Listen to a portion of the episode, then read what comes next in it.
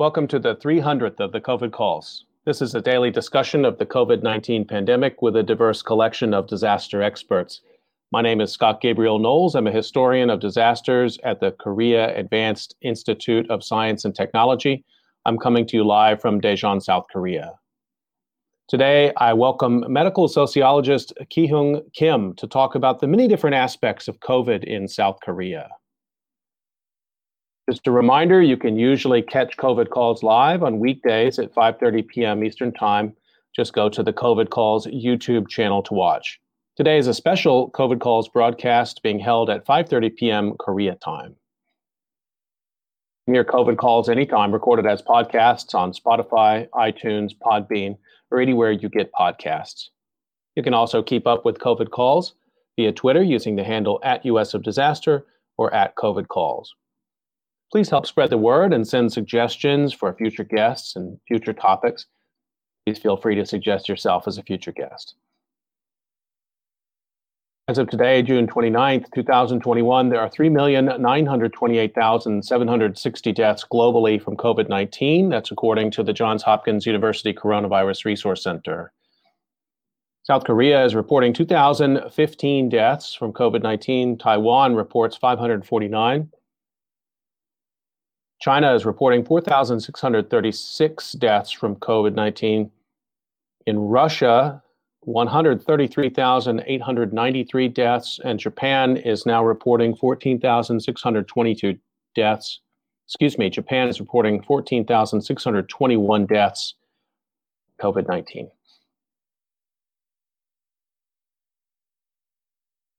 As a way to bring some humanity to the numbers, I've been reading a life story or a story of advocacy for those impacted by the pandemic. I'd like to continue that now. Headline is Richard K. Kim, pioneering Korean American prosecutor, dies at 76. This was written by Sam Roberts and was published in the New York Times April 22nd, 2021. Richard Kim immigrated from South Korea to the United States in 1970 earned a master's degree in business administration from Columbia University and became a certified public accountant. But he always wanted to follow in his father's footsteps and practice law. After working as an accountant during the day and attending Fordham Law School at night for seven years, he was admitted to the bar in 1984 and a year later was sworn in as a Queens Assistant District Attorney, among the first Asian American prosecutors in the United States. Gary Bake the founder and executive director of the Korean Prosecutors Association in Los Angeles, said his organization had no record of who was the very first. A Chinese American, Randall T. Ng, served as an assistant prosecutor in Queens after graduating from law school in 1972. Hugh H. Mo, who was born in Shanghai, was named in Manhattan in 1976, but there seems to be little doubt that Mr. Kim was in the vanguard. In January this year, he entered a hospital in Manhattan where he and his wife lived because his oxygen level was low. He never left. On April 3rd, he died of complications of COVID 19, his daughter Jane Kim said. He was 76. Richard Kwong Ho Kim was born in Seoul on November 14, 1944, the eldest son of Chong Soo Kim, a lawyer and author who was a chief prosecutor in Korea. His mother was Suk Hee Chung. His grandfather fled war torn Seoul on foot temporarily when Mr. Kim was six. He graduated from Seoul National University and immigrated to the United States when he was 25. His parents followed after his father retired. Mr. Kim also earned a bachelor's degree at Columbia along with his MBA. While my father's true dream was to follow in his father's footsteps, Jane Kim said, my dad always said he started in accounting because language was not necessary to pursue a career that involved numbers. In 1976, he married Myung Yim, who later ran a women's clothing store and became an acupuncturist and a practitioner of herbal medicine. In addition to their daughter, who became a civil rights lawyer and in 2010, the first Korean American elected official in San Francisco, when she won a seat on the city's Board of Supervisors, Mr. Kim is survived by his wife, a son Philip, who's enrolled at the University of California, Los Angeles, Anderson School of Management, and a sister, Myung Cho. After serving under Queens District Attorney John J. Santucci, Mr. Kim went into private practice According to court records, he was disbarred from 1995 to 2003 after a charge of conspiracy. He was sentenced to probation for that. In 1997, though, he became chief financial officer and general counsel of Kiss Products USA, a cosmetics company based in Port Washington, New York, that started in Flushing, Queens in 1989 and later went global. In a time when Asian Americans are finally talking about Stop Asian Violence and the dearth of Asian Americans in law enforcement, Ms. Kim said in an email, Richard understood the significance of serving the burgeoning Korean speaking community as assistant district attorney in New York City in 1985.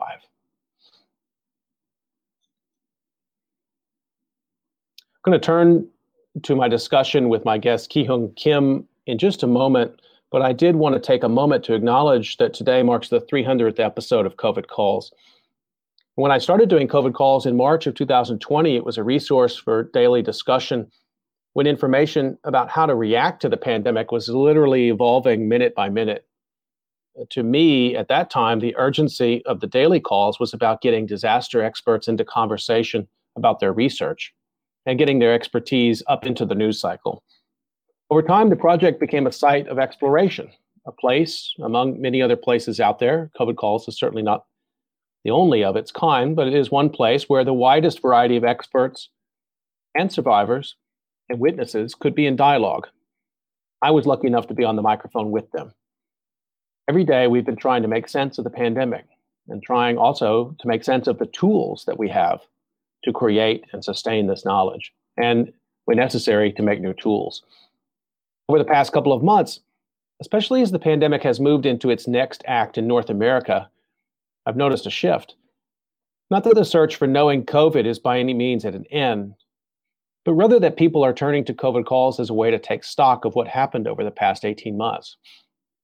I should say at this point, for guests who are experts in Brazil or in India or based outside of North America, based here where I am, for example, in South Korea, this is not yet time for a post action report or a eulogy for COVID. COVID is still a very serious daily threat to life. Still, there is among many a sense of passage, a movement out of one life and into another. For me, that means waiting for a vaccination, but the wait isn't endless. I see it on a calendar. I've heard people say that they are eager just to forget and to move on. I've even had one person chastise me on social media or wanting to linger with the memory of COVID too long, almost as if I've made a choice to reside in the darkness of it. I've thought a lot about that comment. And, you know, maybe there is some truth there. Even when my own daily risk goes down through vaccination, not yet, but soon, I know I will still want to reside in this space of uncertainty and concern a while longer. This is a place of vigilance and of action. And I worry that I will, that society will, move to closure and forgetting before the power of the uncertainty and fear provokes us to act, to take meaningful action. And act we must. We have so much to do for our health systems, our struggles for justice, our schools, our care workers. COVID shows the need for reform at every turn.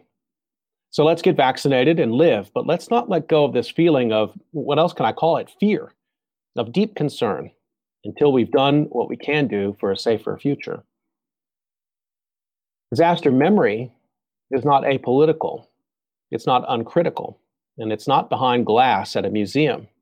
Memory can and should provoke.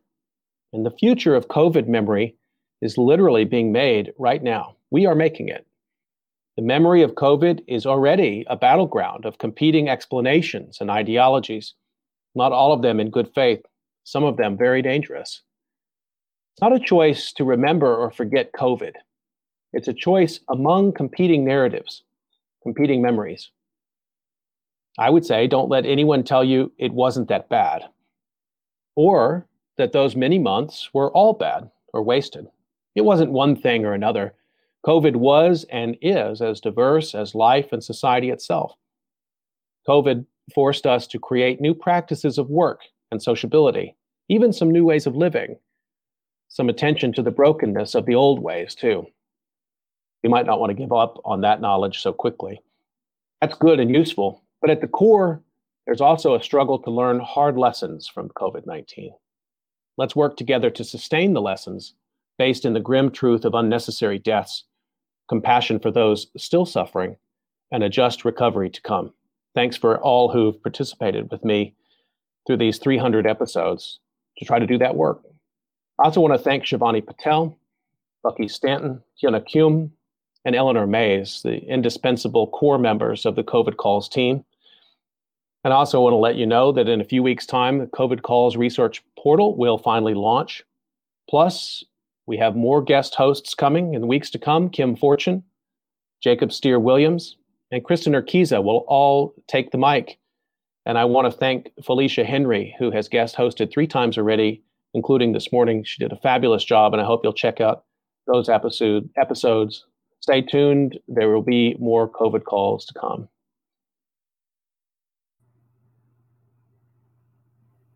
Okay, I want to introduce my guest today and, and thank him for his patience as I was talking about COVID calls and the 300th episode. Let me introduce him. Ki-Hyun Kim is a professor at Postech, the Pohang University of Science and Technology in South Korea.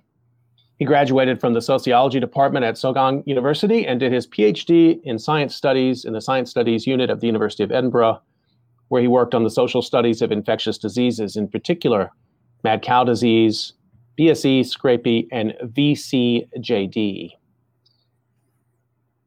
Professor Ki-Hyun worked at the Wellcome Trust Center for the History of Medicine at University College London and moved on to do laboratory studies at the Chemical Engineering Department, Imperial College London.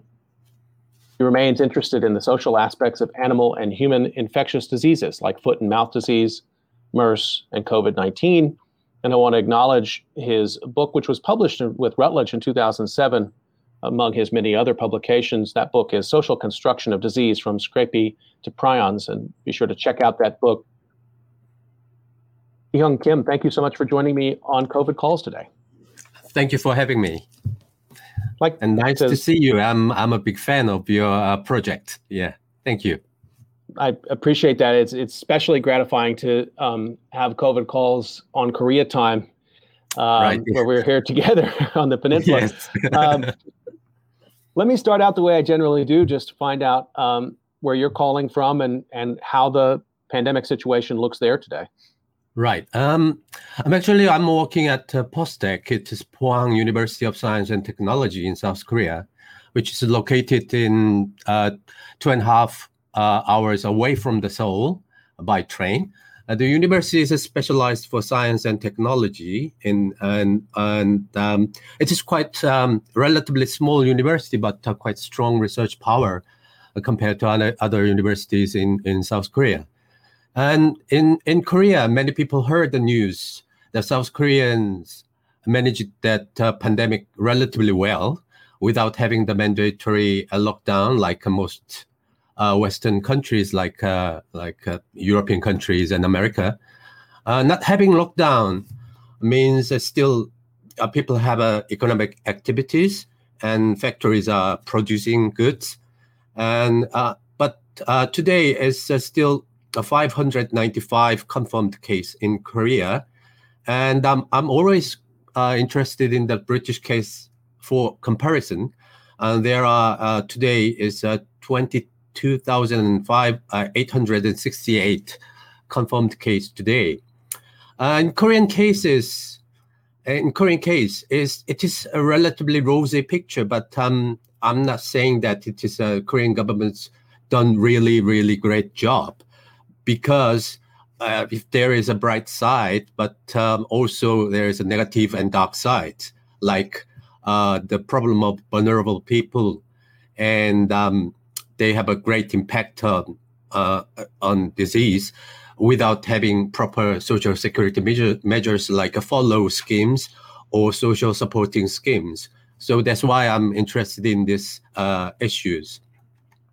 Well, thank you for that introduction. There was so many um, things to follow up on, and I have to say, as a as a relative newcomer, having moved to South Korea only in February, I have so much to learn from you and other scholars who've been following about following this and writing uh, about it now ever since uh, last January. And I guess I want to go back, if you don't mind. I've been asking guests this question lately, and I alluded to it in my opening comments about memory. I wonder if you wouldn't mind sharing, you know, one of your strongest memories or associations of how life has been different for you in this time, in this last 18 months.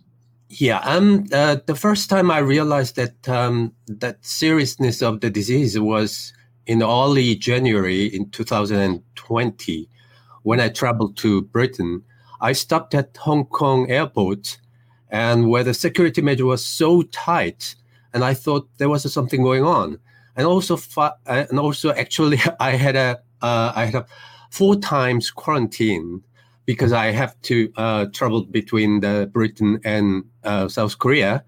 Uh, at that experience, I had a I, I realized that there there was huge uh, differences between two countries.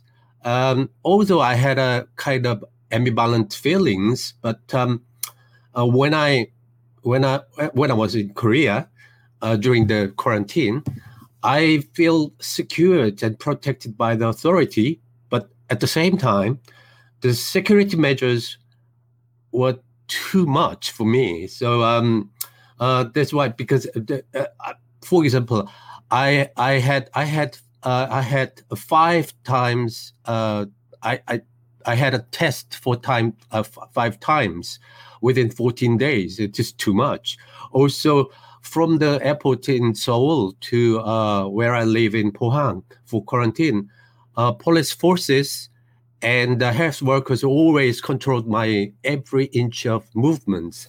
So it sometimes I feel that it's too much, but mm. at the same time I feel secured.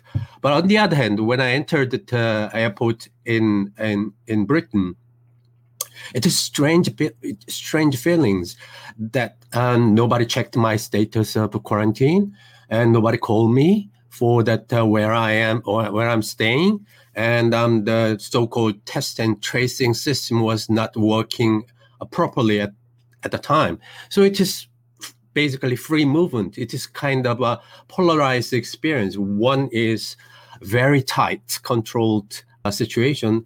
The other one is uh, so freely relaxed situation. So that's why. Uh, what what what is the problem with this two uh, societies? So um, that's why I'm uh, getting interested in that uh, this the case of the COVID nineteen in in South Korea and Britain. Such an interesting time period to focus on too. I think January and February of 2020. And it really was not yet daily reality. At least it wasn't community spread, well known in North America or in Europe, although pretty good evidence it was there. Um, right. but the governmental responses were so different and so charged already by that point. Exactly. Yes. Yes. So um, it is too tight because um um as soon as I arrived in the airport in in, in Seoul, um, the police forces just restricted my movement and they just herding me to that uh, uh, the the station I have to wait. And then escort me to the, the train station and um, the train the special uh, carriage for that uh, overseas uh, arrivals. And they they brought me into that uh, Pohang. And then they the the, the health workers took me to uh, to bring that to my home for quarantine, and then of course uh, five times testing uh, experiences. So um, sometimes it, it is okay, but um, it is sometimes it is what they are going to do, um, and, and um, I, am I'm fine, and uh, and I'm always negative, but um, they they they always suspect me suspected that um, I'm potential uh, uh, a confirmed case. So uh, that's why I have bit uh, ambivalent feelings. But in Britain, it's also very strange. Uh, nobody checked me. Why? And uh, that's why uh, I'm, I'm getting interested in that comparative studies. What right. is the systemic differences between right. two countries? Well, thanks for um, thanks for sharing those memories, and, and I want to get to those differences in terms of COVID. But um, I was really eager to talk to you today, also just to um, maybe hear a little bit about your previous work. Right. You've been doing medical sociology before COVID, so let's talk a little bit about your previous work and maybe your book, your 2007 book, Social Construction of Disease. Talk to us a little bit about kind of the key issues there and, and some of the methods you used, uh, because I think there's some continuity across time from that work to where you are today, right? Yeah. Um, as an uh, STS researcher and also trained by that uh, so-called Edinburgh tradition, uh, my supervisor was uh, David Bloor and uh, Steve Sturdy.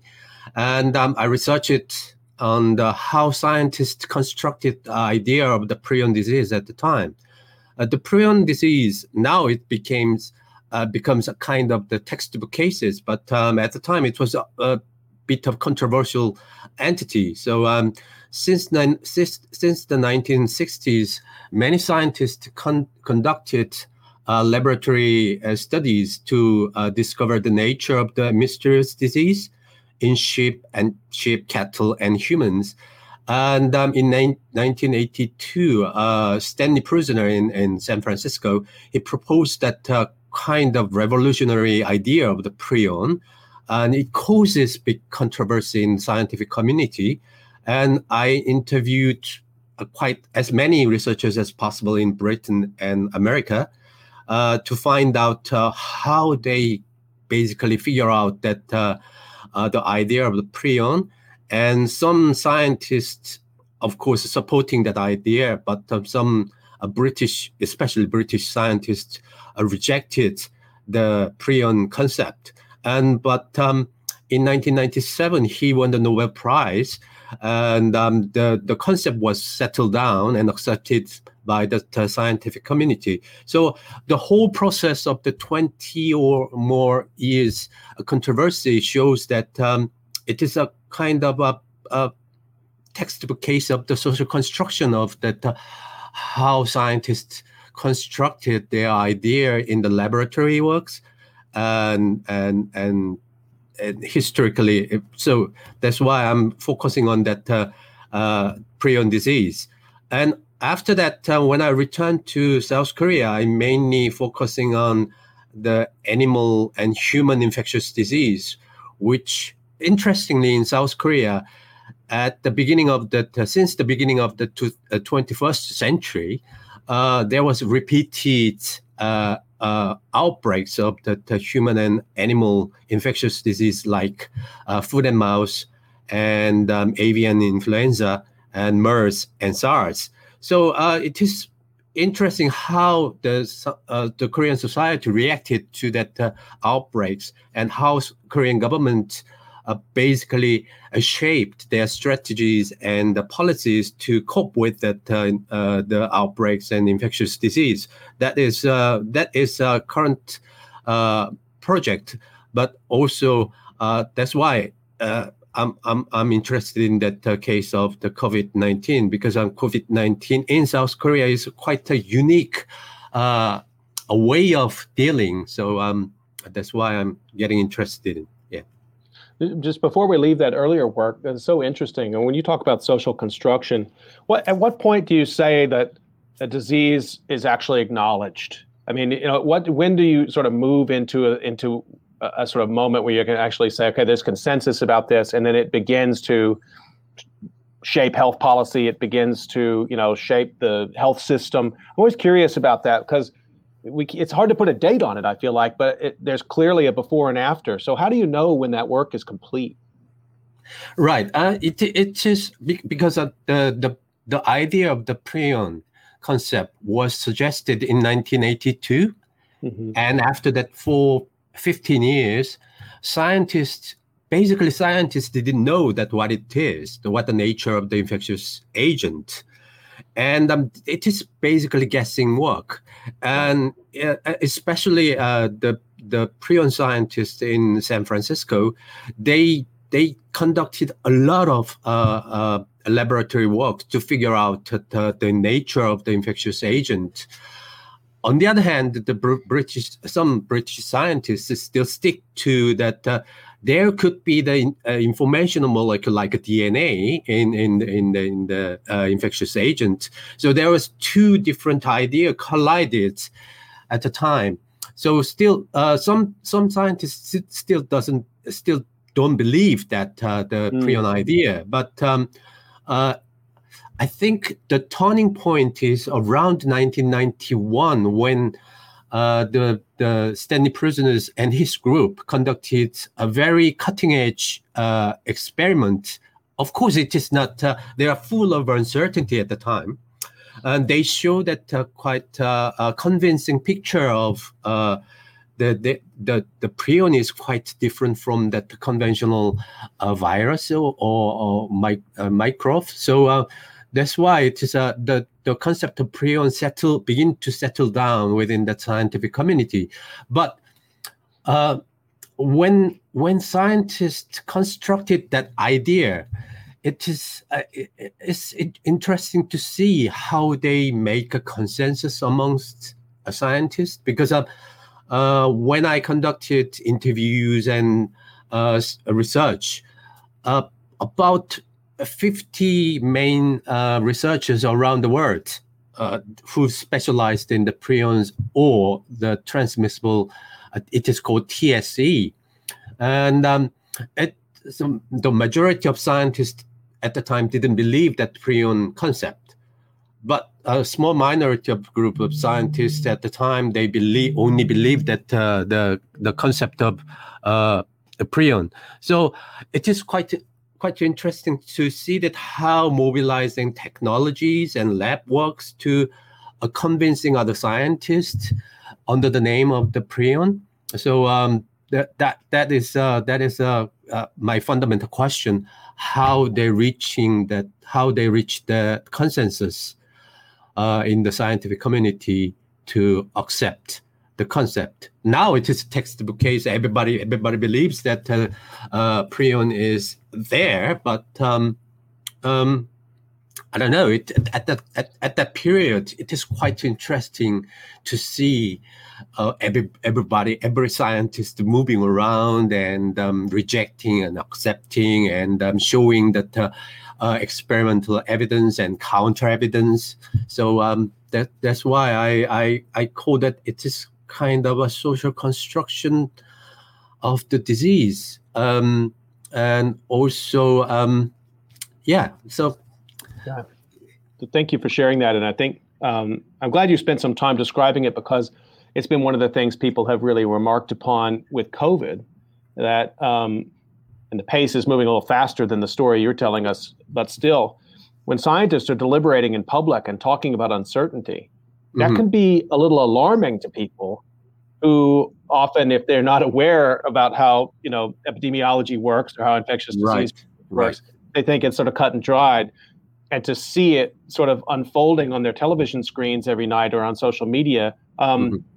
you know that's a real that can be really disturbing to people i think and so that's kind of understanding mm-hmm. that it usually takes a lot longer than 18 months, for example, um, right. is really important background. I want to turn to some discussion about what was going on in terms of infection control in South Korea and, and how the South Korean government and health officials arrived at the strategy that they that they did, which they arrived at pretty quickly, I think, er, in the pandemic. And and maybe if you could talk about that in the context of of some of the experience with some of these previous diseases, particularly um, you know, zoonotic diseases like foot and ha- foot and mouth disease or avian influenza. Mm-hmm.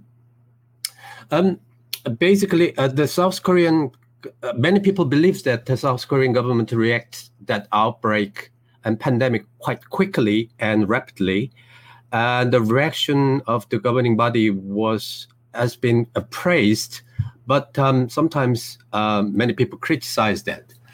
Uh, what I'm focusing on is uh, if Korean case has a unique uh, side compared to other countries' experience, the previous experience, I, I, I can call it the disease experience, uh, shaped the local responses to the pandemic. So um, some uh, researchers claims that uh, outbreaks of SARS or uh, the outbreaks in out, outbreaks of the MERS in 2015 played a quite important role in shaping that uh, uh, Korean strategies for uh, containing the disease.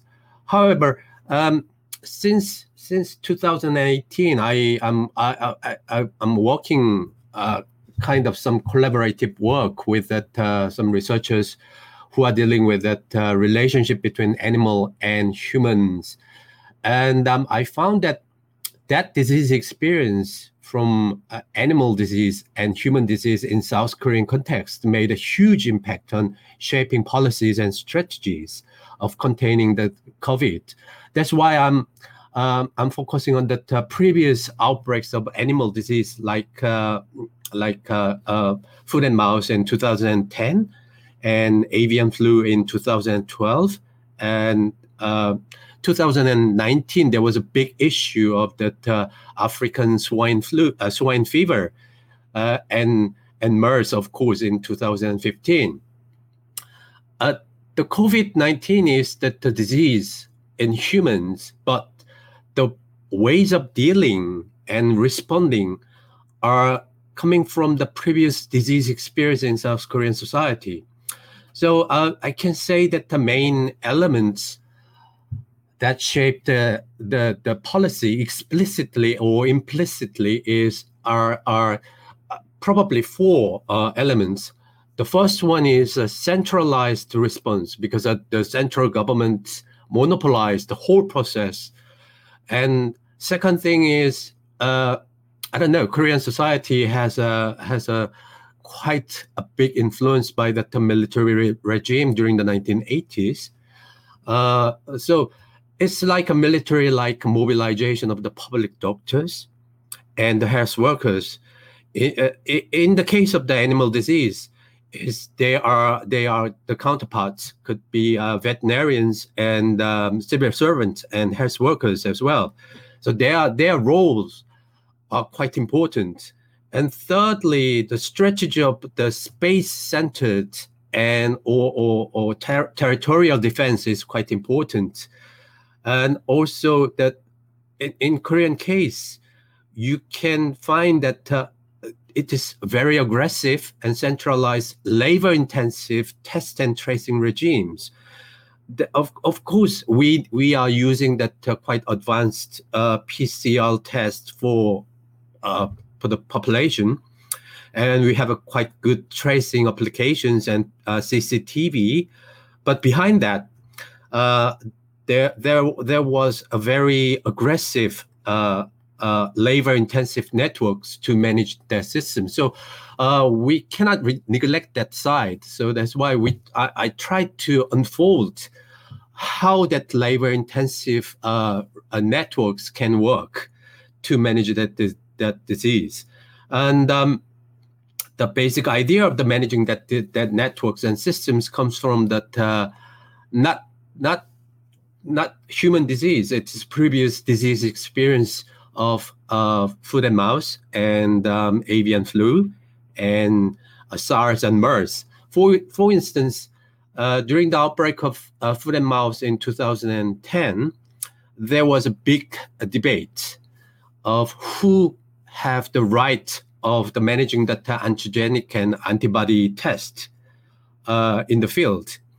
Uh, the local government claims that they need to uh, have a right to and demand they demanded basically uh, the right of testing and sampling and collecting that the whole things whole process by the local government. But um, the central government rejected it. There was a huge debate. And and finally uh, i think the central government successfully defends that uh, their their right of the testing system so that's why now now that the current system is still working by that uh, uh, central government, not uh, local uh, authorities.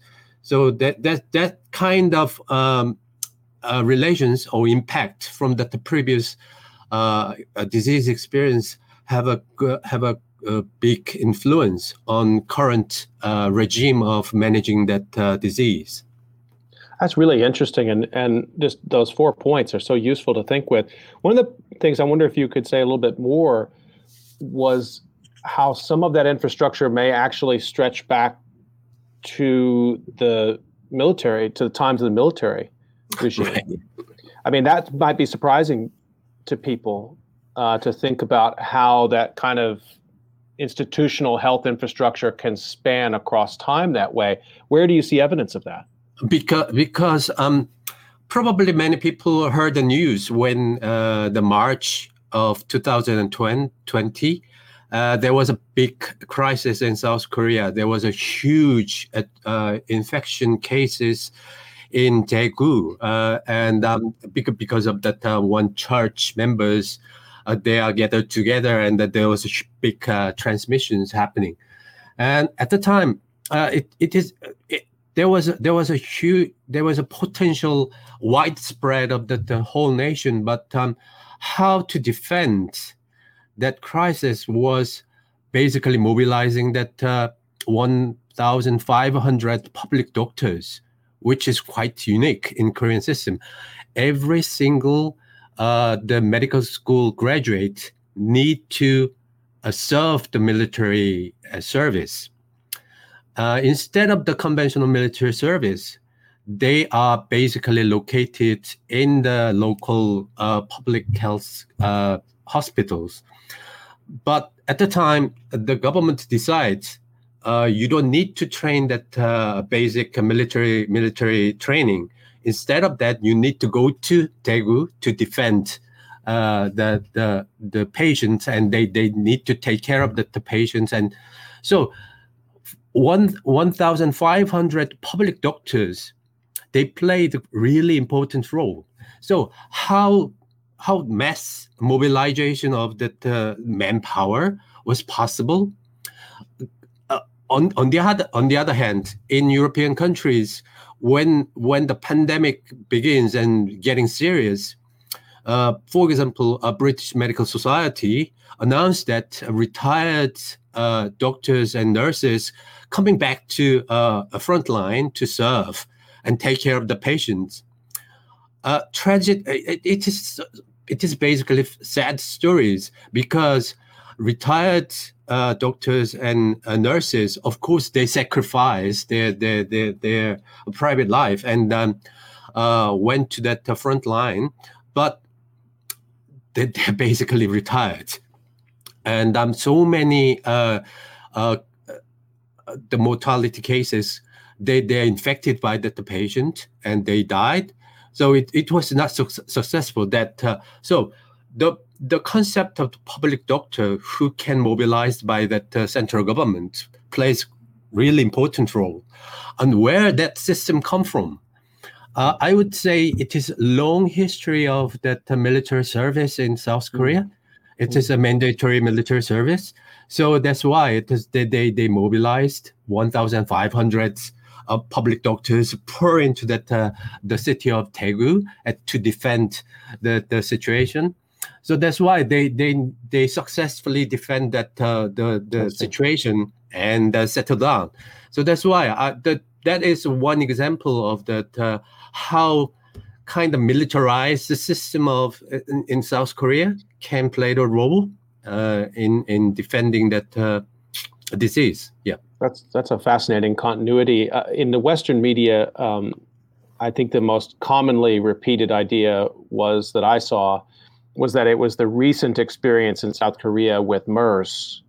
Right. That, yeah. And that that's the answer. we look mm-hmm. to the you know the Western media was constantly fascinated with the success of the South Korean case, mm-hmm. and um, and sometimes that fascination. And I've talked recently about this um, with previous guests, Jae-won Hyun uh, and Young Sub Choi, about the problem of how the Western media sometimes refer to sort of an Asian response, and, exactly, and, yes. and that's a dangerous road to go down because it becomes this sort of um, coded uh, racism pretty quickly, and and that's a problem. But I think journalists in good faith who were looking for things to learn from what was going on in South Korea were fascinated with what was learned by the government that they characterize as a sort of a memory, muscle memory that served the country well. Do you agree with that assessment that MERS played an important role? In some sense, yes and no. Because it, it yes, because of the the, MER, the experience of the MERS in 2015 uh, has a Im- big impact on that uh, shaping that uh, whole government governing the system of the disease in, in South Korea but we need to focusing on how that uh, how the institution shaped and constructed during that period because uh, it, the South Korea the public health system in South Korea was relatively uh, short history and pretty immature uh, compared to the European countries. For example, in Britain, Britain has one of the first place of building that uh, public health system for managing infectious disease. For example, cholera outbreaks in 1835 and the Public Health Act in 1875 uh, was the big uh, turning point of the history of the public health policy. But since then, uh, the British institution has a long and rigid uh, tradition to deal with infectious disease. Uh, for example, NHS played a significant role. But on the other hand, the South Korean case is quite different. It has a, it doesn't have a long history. Even um, uh, uh before SARS outbreak, we didn't have a proper uh, uh, gov- government agency for dealing with that infectious infectious disease. Only we had uh, National Health Institute during the 1980s, and in 1999, the Agency for Managing Infectious Disease was established. And then in 2004, Korean Agency for Disease Control and Prevention, Korean CDC, was established. But the ranking was so low in the, in the government. And uh, that's why after outbreak of MERS in 2015, Korean CDC became the, uh, the same level as deputy health minister, ministry. And then uh, last year, at last, it became a proper independent agency. Why I mentioned that uh, this uh, historical process because uh, Korean society has a kind kind of uh, regarding that the public health system. It has short and volatile history of institutionalizing that uh, governing infectious disease. That means we still the system still have uh, flexible and changeable and applicable to uh, quite different strategies for the different situation and conditions. Uh, for of course, there are a lot of weaknesses, like uh, the agency is not so powerful, and the power power of implementing a policy is limited uh, so far. But my point is the rigidity and sturdiness of the in- institution is quite important because the, the a British case is quite good example because they have a long history they have a quite a, a rigid and strong tradition of the, the public health system. But at this time, the NHS is the kind of obstacle because they always saying that uh, protecting that uh, protecting the NHS and save save lives. That is a motor of the, the British handling of the pandemic. Uh, so why that public health system which is rigid and sturdy, sturdy, uh, cannot cope with that uh, novel novel infectious novel infectious disease like uh, COVID nineteen, uh, because it needs sometimes it needs uh, fundamentally new imaginations to cope with. That means we need a flexible and fluidal uh, reactions to that to different conditions so that's why it is kind of paradoxical uh, situations. Mm-hmm. Korean, Korean cases have a quite short and immature, immature uh, uh, institutions, but um, that's why they they they only can cope with that uh, because they don't have a, a strong uh, uh, traditions. So it is quite flexible way of dealing that disease, and also the rigidity and the sturdiness of the, the, tradition in Britain has a they always stick to that one ortho, orthodoxy. That is a flu. Because mm. whole models and strategies based on the flu model not covid-19 so that is a that is a fundamental uh, problems uh, the early in, in the early stages of the pandemic i, I think so um, that's why i'm, I'm focusing on that uh, uh, we need to focusing on the disease experience, uh, the previous disease experience in animals and humans. So, um, so in, in, in Korean society is is quite interesting. Uh, we, when we when we cope with that so-called exotic infectious disease called Middle East respiratory syndrome, who on earth can imagine that uh, mysterious disease comes from that uh, in in Middle East ca- uh, can arrive in far eastern corner of Asia. So um, it is totally new, and um, if we have a quite rigid system, probably they fail to cope with that. Mm. But um, uh, fortunately, unfortunately, we have a quite uh, uh, flexible mm. and immature system. So that's why we can probably that's why we can cope with that uh, disease uh, relatively successfully. Yeah.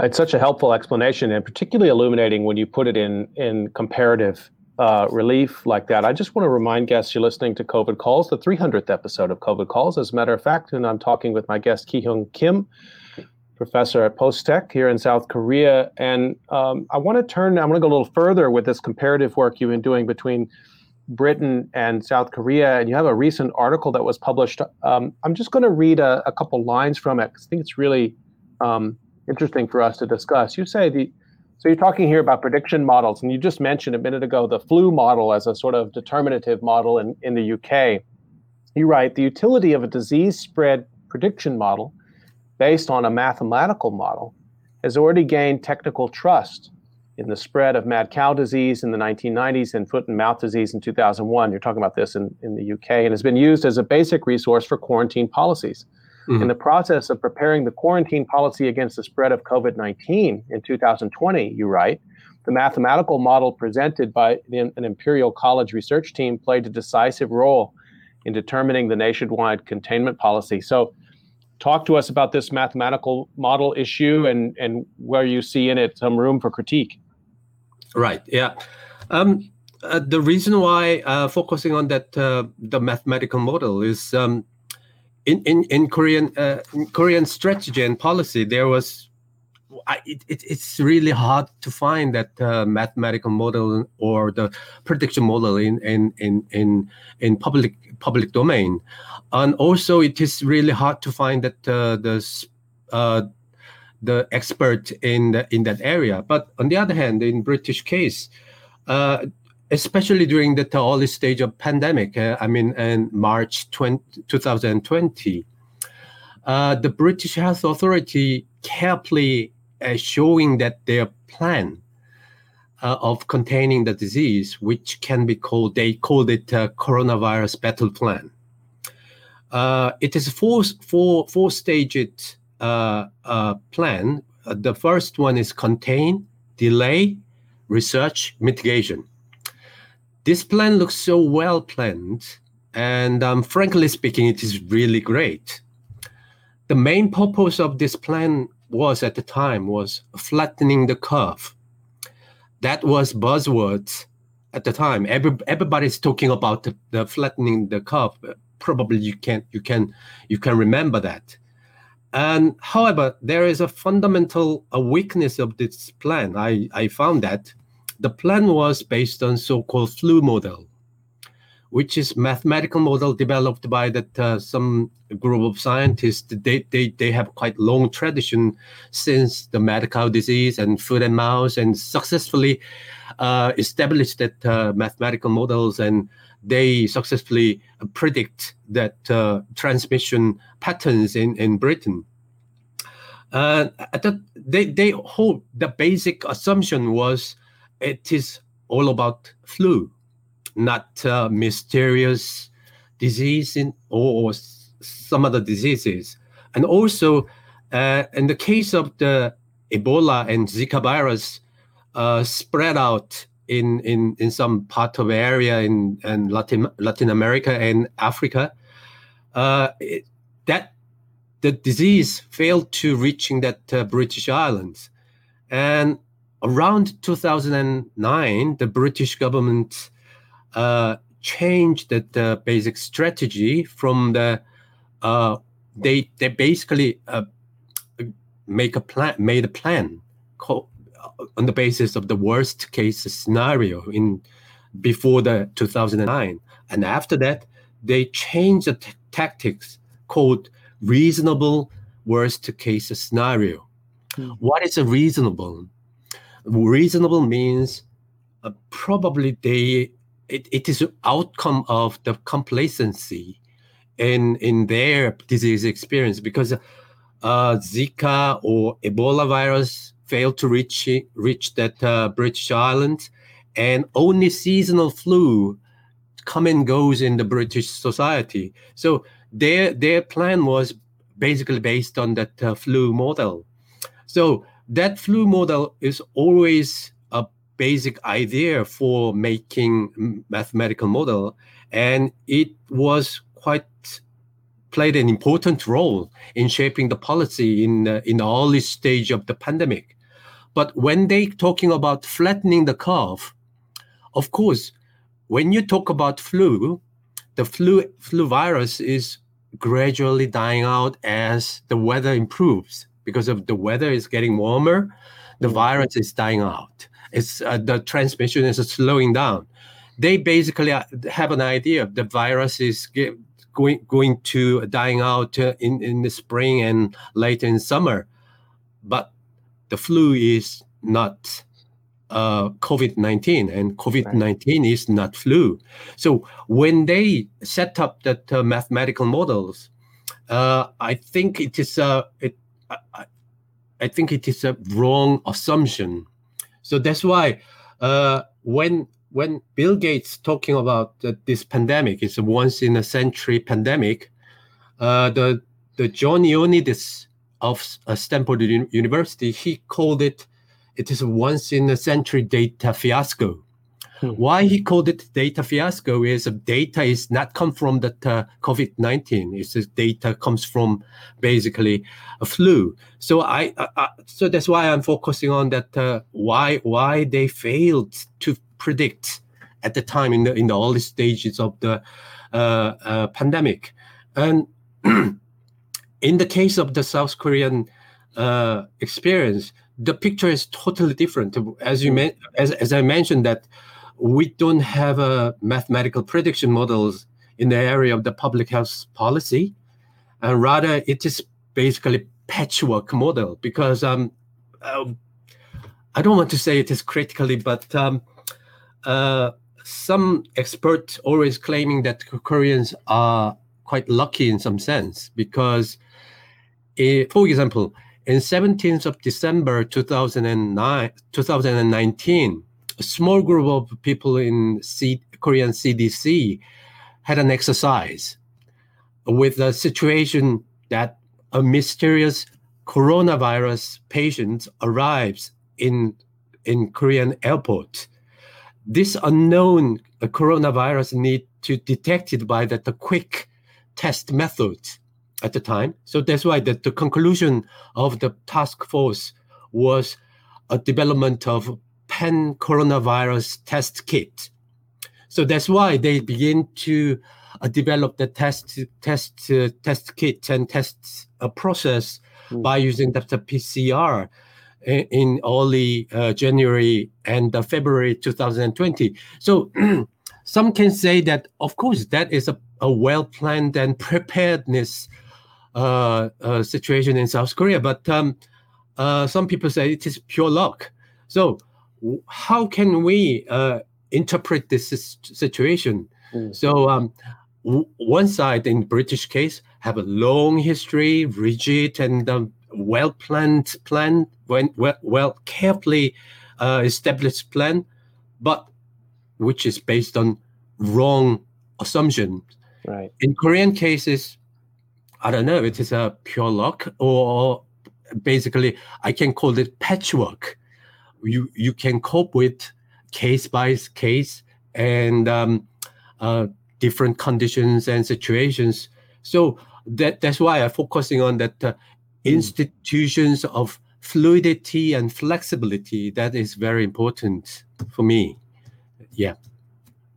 Just want to remind folks you're listening to COVID calls and um, just you know that really that importance of that flu model. I mean, I think it it really got stuck in the mind of a lot of non-scientists too.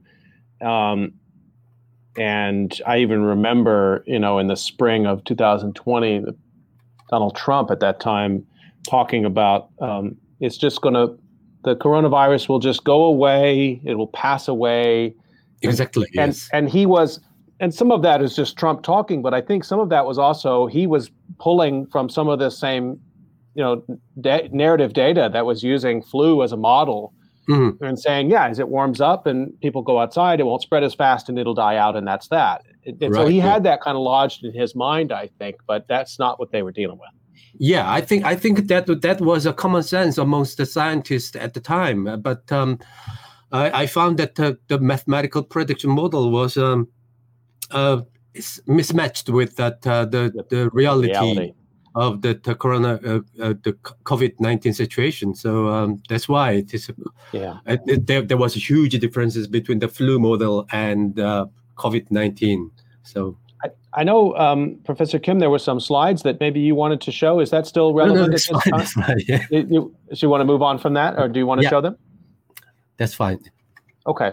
Um, let's just, um, if you don't mind, have a couple more questions. We're almost up on on time, but um, did want to get a couple of other things um, into the discussion here, and I would like to talk about vaccination um, a little bit, if you don't mind. It's been again such a disjuncture when we compare the uh, South Korean case to, let's say, the North American case, particularly the United States case, where infection control in the United States was just a nightmare. Right. I mean, even places that did it well don't even begin to approach the success um, of what was accomplished here in South Korea. And on the other hand, the United States, maybe predictably, government put so much emphasis on the rush to the vaccine um, you know, manufacture and rollout. That by the time of early spring of this year, there was vaccine. Well, certainly by mid spring, there was vaccine on demand in the United States in mm-hmm. many many communities, and still in Korea the process is is rolling out. So I'm curious so to, uh, how you think about the vaccine and vaccination process in South Korea, and and how you think it compares to other countries. I, I think every successful stories of the implementing uh, the policy uh, has kind of a hidden side of the complacency, uh, complacency, uh, the uh, compl- complacency. We that that is um, during the summer of 2020, uh, Koreans managed and contained coronavirus quite well, but um, on the other hand, many Western um, at, at the time the Western media praised that the Korean model, but the problem is that uh, uh, the failed countries like uh, Britain and uh, America have no options but uh, developing and deploying that vaccines to achieve the mass immunity. The Korean at the time Korean authorities seems to me uh, that lose the momentum of secure the vaccines uh, at the time that was develop, developing in some uh, major pharmaceutical companies.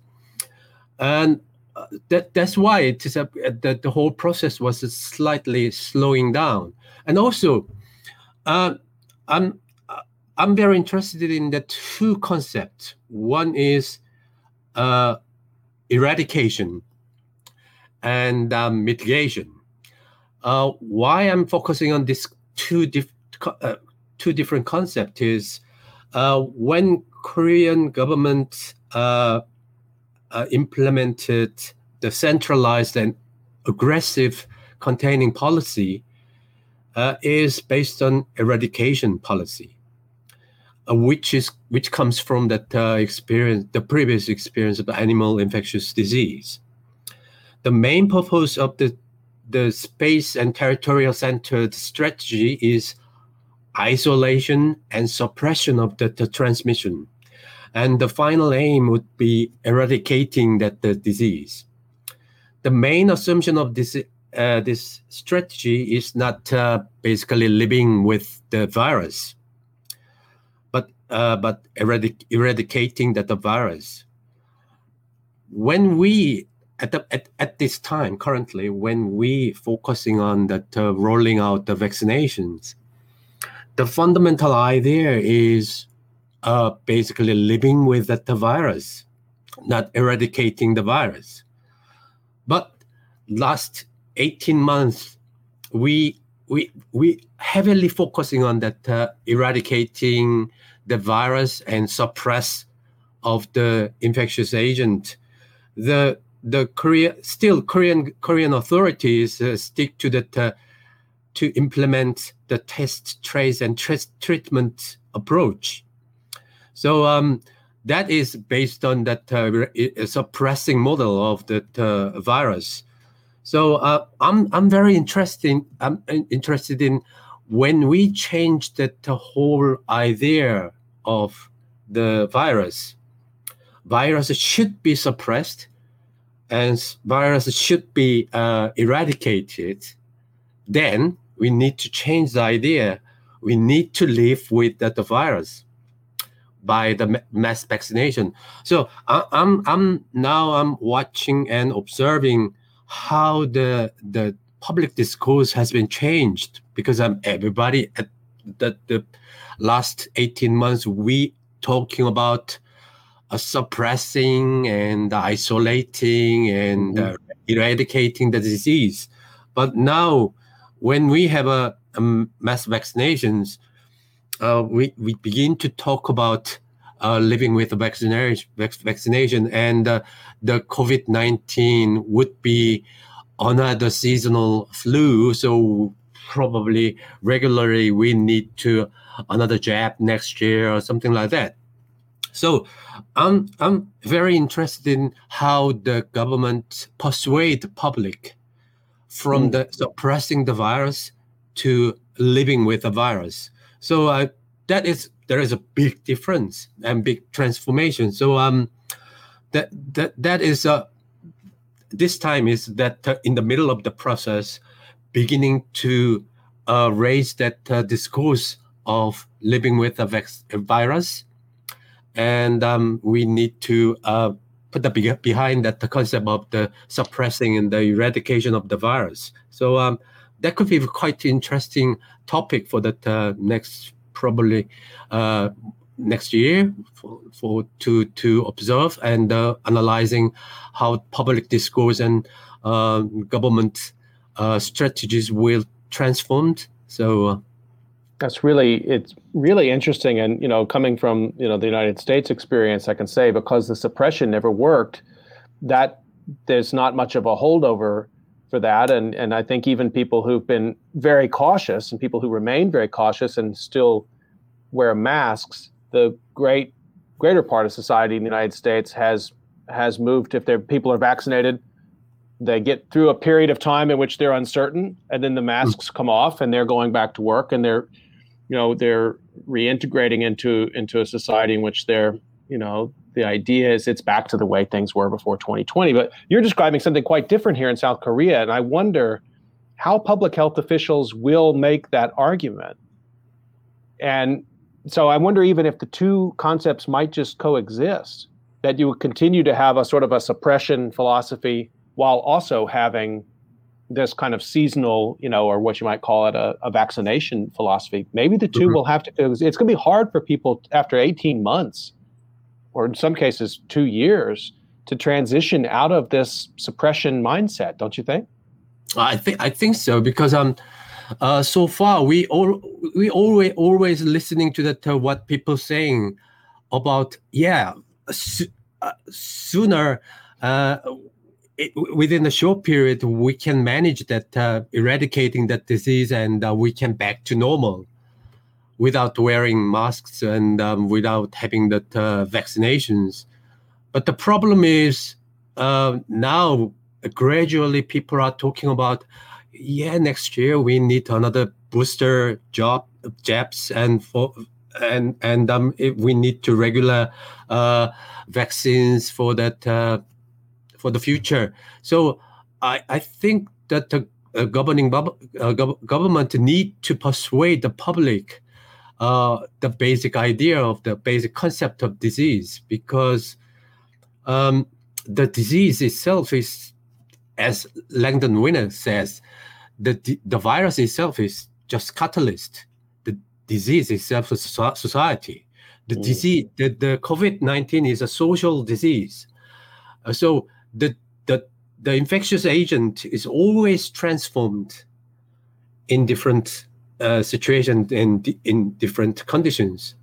And also the technology, uh, wearing masks and the testing regimes and PCR test, they all are quite, uh, I can say it is, it is kind of um, uh, a boundary object because I'm mm-hmm. coming from the STS uh, tradition. So um, when we talking about uh, when, when when we are talking about uh, the technology, uh, the technology like like wearing masks and PCR test always transformed in different space, different yeah. space and different conditions. So um, uh, I I think that the wearing masks and social distancing is would be kind of another new normals, and um, uh, probably the the the focal point we need to uh, carefully observe is um, is how how the, the whole society have a sh- shaped the consensus yeah. of what is the virus and what is the disease. So um, yeah, you're giving me so much to think about. I'm glad you I'm glad you mentioned Langdon Winner. Um, and for listeners who are not familiar with Langdon Winner, he's a great STS scholar who's written, you know, a number of different works about, you know, nuclear risk and and yeah philosophy of technology. In the end, he has a great piece called "Do Artifacts Have Politics?" And I, as you were mentioning, Langdon Winner, um, you, you, know, I'm thinking about the artifacts of COVID, um, the technological artifacts, the masks, and even the artifacts of social distancing, which are ubiquitous here in South Korea. Uh, anywhere where somebody could line up, there's there's markings on the ground telling you where you should stand, and so I think those things are going to be well, I don't know, it's just speculation, but what will it mean to dismantle that sort of technological regime of suppression? Mm. That, that that will be a form of politics, and I'm not sure how comfortable it will be for some people to dismantle it.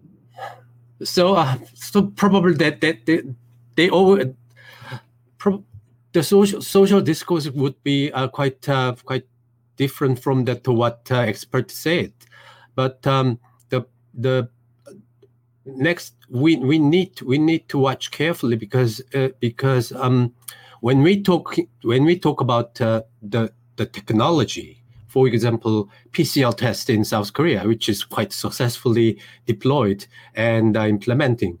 And behind that we need to see how it is uh, it, it, it, needs it requires uh, wider networks of the labor intensive powers uh, lab workers and um, PCR facilities and um, all public health workers. It, it is it is quite it is quite big network to support that uh, called uh, PCR test. But in, in South Korea, uh, luckily we have we have quite a good network of uh, mobilizing that uh, PCR test, and um, the centralized government managed that, that the whole uh, test regime quite well. On the other hand, uh, in British case was a very example of the they failed to manage that the test regimes because I guess it is it is uh, it is the kind of outcome of the PPP called the public and private partnership, mm-hmm. which comes from New Labour in during the 1990s and conservative government, because they they need to uh, uh, invest and um, they are locating test test regimes and managing systems. On the one hand, in the public public health bodies like NHS, and the, on the other hand is private companies. But the problem is there was there is a fundamental fundamental mismatches between the two uh, systems. That's why it, it, it fails. So um, now, now probably next year that the British uh, British uh, Parliament launching that uh, public uh, public uh, listening pub, uh, public committees for for what happened uh, last mm-hmm. two, two years. So um, we can we can find that uh, something quite interesting stories about uh, how they managing that PPP systems in in the area of the testing and tracing regimes, and um, we, we can compare that to the, the British mm. system and Korean systems, and um, what Koreans did and actually is doing is based on very centralized, aggressive, military-like uh, mobilization of systems. So, so uh, it could be quite interesting for for me, like uh, uh as there's researchers. I was yeah. going to say, talking with you today, I can already, I can see sort of sketched out in your mind the articles to come. It's really fascinating to hear you talk about them, kind of one by one. I've been very greedy with your time, and we should conclude. But I did want to get one sort of little quick final question, which is uh, as fascinating. It's probably more fascinating to North American listeners than it is to South Korean listeners. But what's your sense of? I mean, I was going to ask you the question: What's the sense of of what's happening in North Korea with COVID? But not because I expect you to know the answer to that. But even just how do you think about that question? Because I think you know there's been a lot of of concern about what's happening in authoritarian regimes around the world with COVID, and you know, naturally that's going to be a, a concern with North Korea. I wonder how if that's even an interesting question to you or other um, South Korean STS scholars at all. Um, of course, it, it is really, really hard to answer. But um, uh, the relationship between the North Korea and South Korea is always relying on uh, international politics, and also COVID situation in North Korea also political issue, not uh, public health issues. Um, so when when the relations between the North and South Korean uh, societies improves, then probably uh, there could there could be a, a, a lot of things to support a North Korean uh, counterpart, providing testing systems or and um, vaccines. However, the situation we, we, we need to remind that uh, bear in mind the North Korean situation is fundamentally different from the South. The regime is different, and conditions of nu- nutrition of the population in North Korea is uh, basically different and the public public health system is quite different from uh, South Korea. So I don't think we can apply the same logic to that uh, North Korean context. And um, uh, in in South Korea, there there has been long debate how to see the North, North Korean society in politics and socio- sociology. One thing is very very clear: all the North and South Korea has the same roots, and uh, we have we are close neighbor, the contextual conditions are totally different from what South Korean society. So um, uh, what we have to do from now on is um, we need to closely monitor and uh, researching on that uh, the situation in North Korea, and we need to develop an alternative way of improving po- public policy and a kind of supporting systems, we need to prepare for that uh, uh, North Korean society when they need uh, kind of um, uh, support from the outside of North Korea. Uh, so far, the North Korean regime is they, they closed that whole communications with outside of North Korea. So um, I don't think it, it I don't think it is it, it is uh, uh, wise to uh, apply the same logic uh, to North Korean North Korean conditions. Uh, so that's why uh, we need we need to bear in mind it's totally different situations in North and South Korea. So, but we need to prepare for that the time for supporting or collaborating with North Korean counterparts. I want to remind everyone you've been listening to COVID calls, and you can catch COVID calls most weekdays at 5:30 p.m. Eastern time Uh, today, a special COVID calls, uh, marking the 300th episode of COVID calls with my guest Kiheung Kim, uh, which took place at 5:30 p.m. Korea time. And you can catch uh, COVID calls next on Wednesday at 5:30 p.m. Eastern time, when I'll be talking with Stuart Landers and with a special co-host Eleanor Mays. We'll be talking about LGBTQ communities and COVID 19 in the United States. So please do join me for that. And I just want to thank my guest, Kiheung Kim, for talking about your fascinating trajectory of research and all of the work you've been doing on COVID 19. Learned a lot in the discussion. Thank you so much, Professor. Thank you for invi- in- invitation. Thank you. Stay healthy, everyone, and we will see you on Wednesday, 5:30 p.m. Eastern Time.